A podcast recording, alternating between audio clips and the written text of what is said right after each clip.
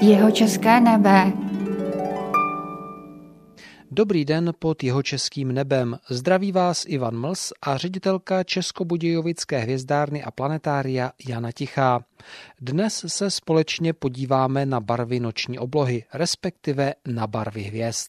Lidské oko je zařízeno tak, že když jsou ty světelné zdroje slabé, tak vlastně oko přejde do víceméně černobílého vidění. Takže už pak vidíme jako na tmavý černý obloze jenom taký třpitící se bíložluté body hvězd a jenom u těch nejasnějších hvězd vlastně rozeznáváme nějaký barevný odstín.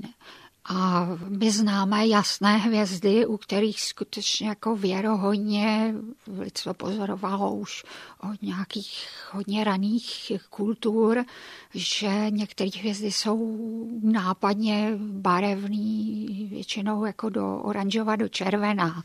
Jednou z nich je třeba právě teď v zimním období dobře viditelný Aldebarán, kde ten Aldebarán je jako skutečně nějaký červeno-oranžový a další je třeba Antares, červený velobr na letní obloze ve štíru, který údajně má to své jméno Antares jako zkráceninu z Anti-Ares jako Anti-Mars, jako protějšek té planety, kterou ale u planety je to jinak s tou barevností. Takže ten vidíme taky pěkně červeně.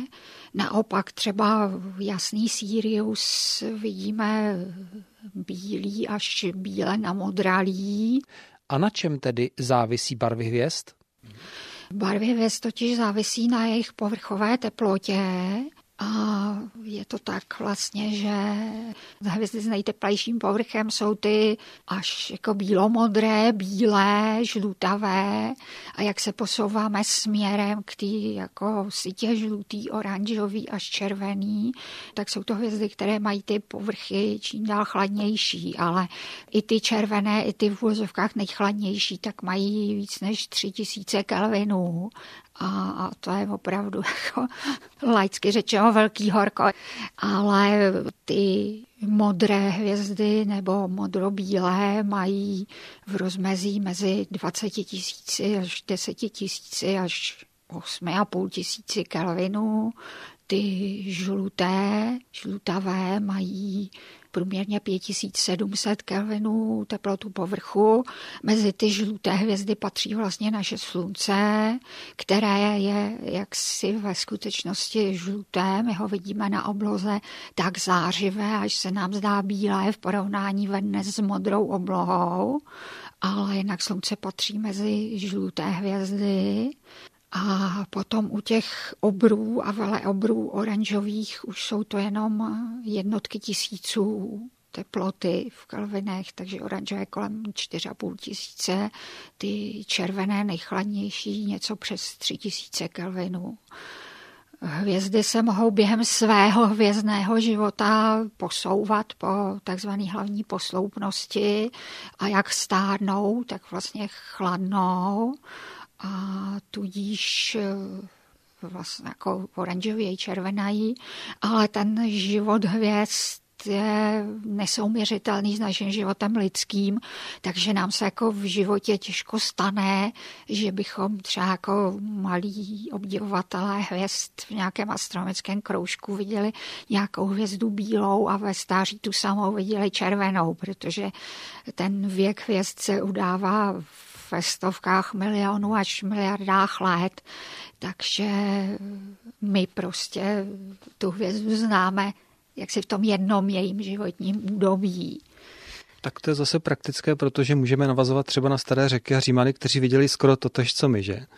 Ano, takovou poznámku, kterou zabrousíme až ani ne do astrologie, a spíš do alchymie, i když ten pohled vlastně byl svým způsobem správný, známý dánský pozorovatel astronom Tycho Brahe, který se nakonec odstl v Čechách, působil v Rudolfinské Praze a v Praze také zemřel a byl v kontaktu třeba tady s rožumerky posledními, abychom si to nějak usadili do prostoru a času, tak Tycho Brahe soudil, že vlastně to, že jsou ty hvězdy různě barevné, ono tehdy se taky líp pozorovalo, protože kde se někdo nezviděl venku loučí, tak byla poctivá stará tma a takže on mohl lépe pozorovat a on byl skutečně jako brilantní pozorovatel, měl jako zřejmě velmi dobrý zrak na to, tak to, že některé ty hvězdy vidí